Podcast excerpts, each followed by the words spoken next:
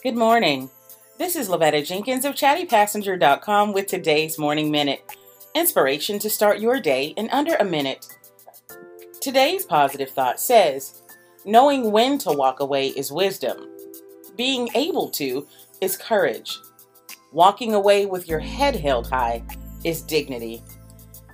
This is the tricky part of a journey that a lot of people don't spend a lot of time talking about walking away from something that you've grown attached to.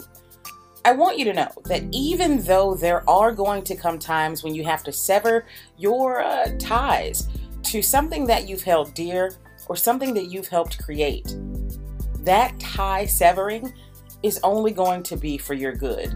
A lot of times we hold on to things that we really need to let go of, and those things are anchoring us to our past and not allowing us to grow. Today, I ask that you look for the wisdom to know where to cut, how to cut, and I pray that God grant you the grace to move on in dignity. This has been Lavetta Jenkins of chattypassenger.com with today's Morning Minute. I'll see you on Monday.